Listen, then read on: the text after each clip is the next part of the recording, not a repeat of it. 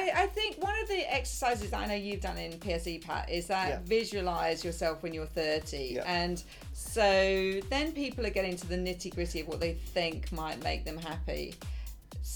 Uh, And it isn't something you can impose on other people, your idea of success. So I guess you just need to think about what is going to make you happy and think about that quite broadly. So it's okay to say, um, you know, prestige and money, and lots of people think that that might be important to them, and they can have that in there. But once you've kind of got over that hurdle, then what is it that makes you happy? And I think if you get the nitty gritty of that, it probably is, if we were asking our students, their friendships. So then you're thinking, okay, the, who I collaborate with and who I enjoy being with, and then why, the, the types of discussions we have, or um, the way they make me think, or the way I've evolved. So I- I guess you need to be thinking in a kind of granular level about what it is you feel makes you happy now and what doesn't, and then slowly kind of lay over that this idea of success. If this thing makes you happy, then that is you know a success. That maybe brings you better grades if that's important to you. Brings you success in class, makes the three-way conferences easier, um, and then ultimately that can evolve into a career. So in the same way, when we're thinking about the the engineers um, that developed the under one dollar malaria diagnosing equipment. I've got another story which I don't know if I've told before about one of our students who um, he is also an engineer actually, and he um, was interested in medicine but decided it wasn't for him.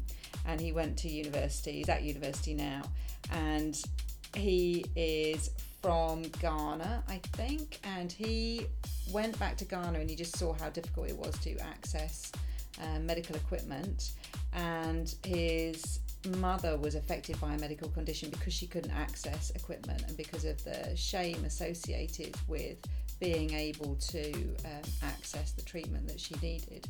And so um, he worked with and collaborated with doctors um, at university, medical students, and they came up with a diagnosing device that could be taken out into rural parts of Ghana to help diagnose people like his mother in a in a shame-free way and a cheap way. Um, so success. He wanted to go to university. He got into a great university for him. That was his initial success. But then when he looked at his country and he thought, right, you know, there's a problem with the health system. I'm not a doctor. I can't help.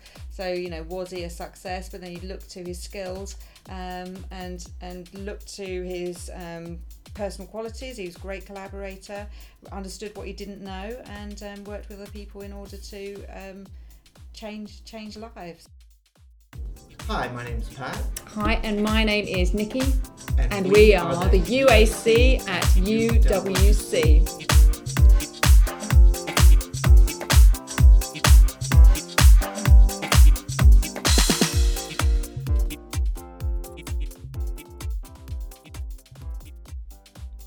Welcome to part two of the Mighty Mights edition. Nikki and Pat are giving us some practical advice when it comes to supporting students as they begin to think about the careers and the options that they may want to pursue in years to come. If you've not already listened to the first uh, episode in this series, you may want to go back and check out episode one first. Enjoy. avenue for you to do this other thing that you're interested in. I think the perfect example is the eye surgeon who visited. Do you want to talk about him? Yeah, so there's um, an eye surgeon that's a, an alumni, and um, he he spoke to I don't know about thirty of our grade ten students, and he is a doctor in Liverpool in the UK, originally from Malaysia, and graduated from UWC Dover. Um, and he enjoyed biology, enjoyed chemistry, enjoyed the idea of helping people, and so um, trained to be a doctor. But before all of that, when he was doing his IB, he went on his project week, and um, it was around 2008, so just after the tsunami.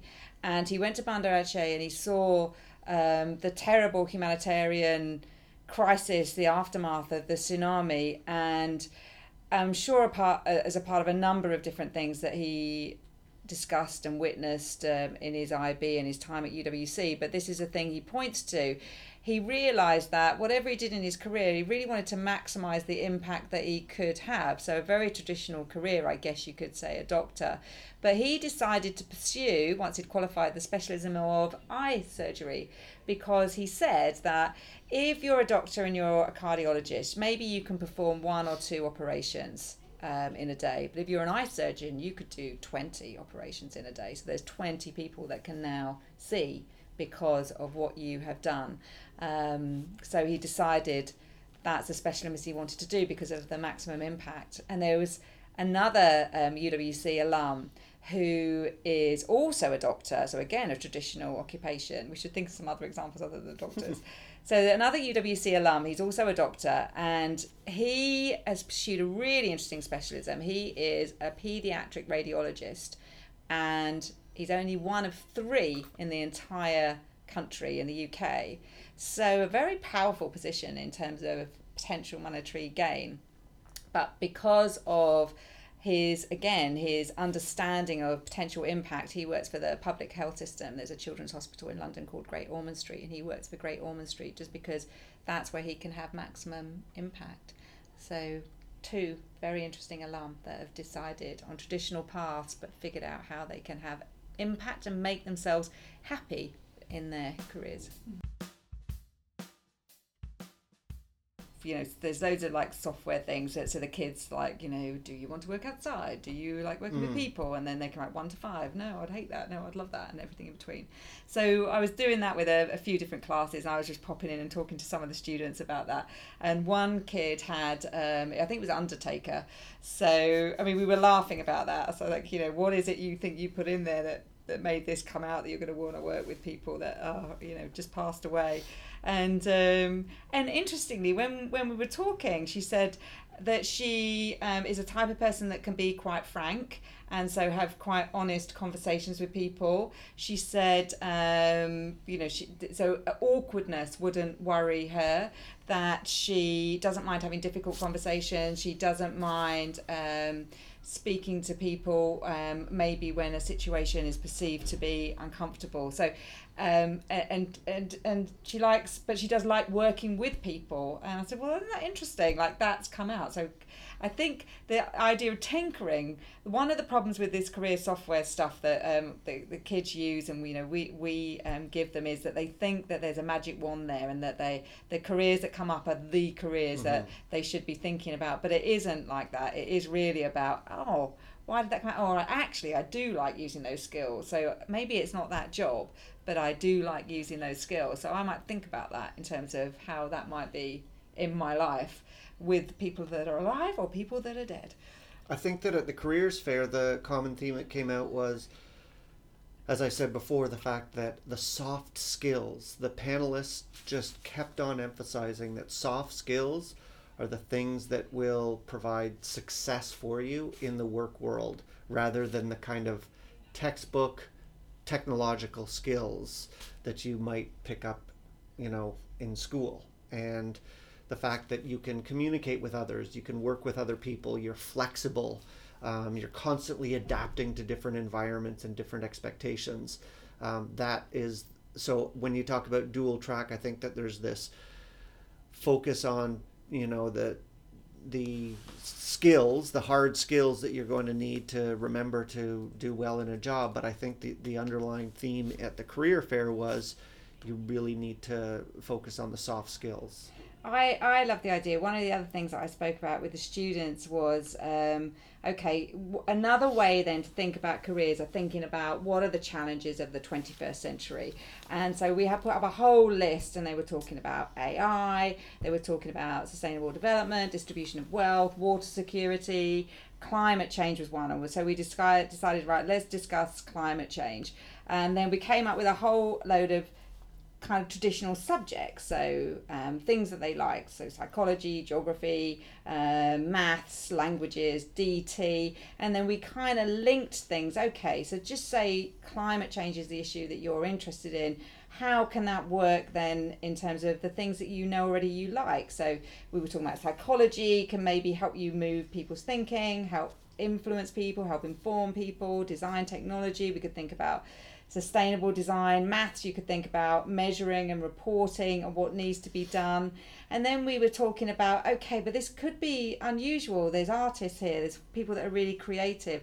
Apparently, in LinkedIn in January, they analysed the word that was used most in the hundreds of thousands of job adverts, and the word creative was the word that was used most in those adverts. So they're looking for creativity. So the artist in the room, and then we looked at art that empowers action for climate change. And then we listened to this incredible piece of music that was created, and it was music that was a response to the CO2 that was um, bubbling up and increasing in the atmosphere over the last 300 years. And I was really blown away by the response. So I've got, I don't know, 250 grade 10 students sat in front of me, and we listened to this piece of music, and they are enraptured. They you could have heard a pin drop. They're just listening in total silence to this this pipping and buzzing as they understand that oh look at this it's almost panicky the noise at the end on this piece of music. And at the end of it they burst into spontaneous applause. And i thought right right there just shows them the power of music art in changing minds and changing thinking. Um, so any budding musicians and artists in the in the crowd that were thinking all right well that's what i really want to do but is it going to you know make a difference have any is it going to lead to a kind of job? You know they had this incredible affirmation around them. So I, I love that idea that you can think really about not just what you're good at but maybe what you think is important.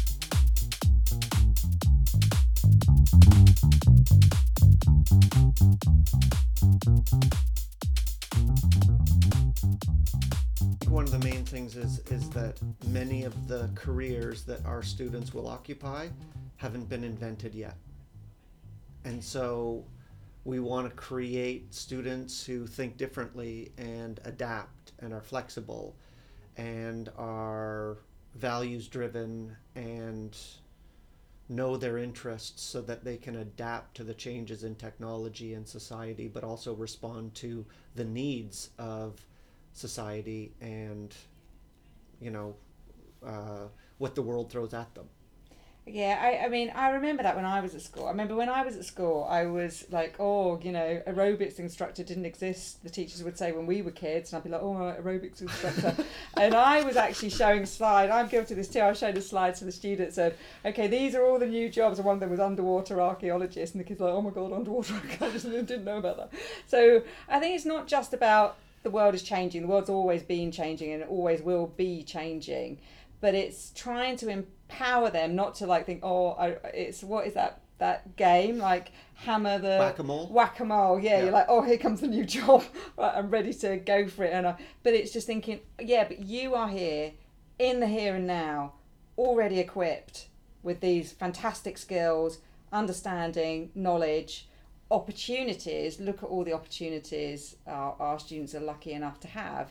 Um, but you know everyone in every school in every part of the world can sit there and think well actually i really do like thinking about these type of ideas or well i do know what is kind of important to me in the world that not figured out how i'm gonna how i might address it using my word might. We're all we've all got that. So I think it's about trying to make sure students are empowered to just look at themselves like that and not see, uh, I don't know, the careers tools as the only solution, a teacher standing up in front of them as the as the guiding light, Mhm. but it's it's coming from within people.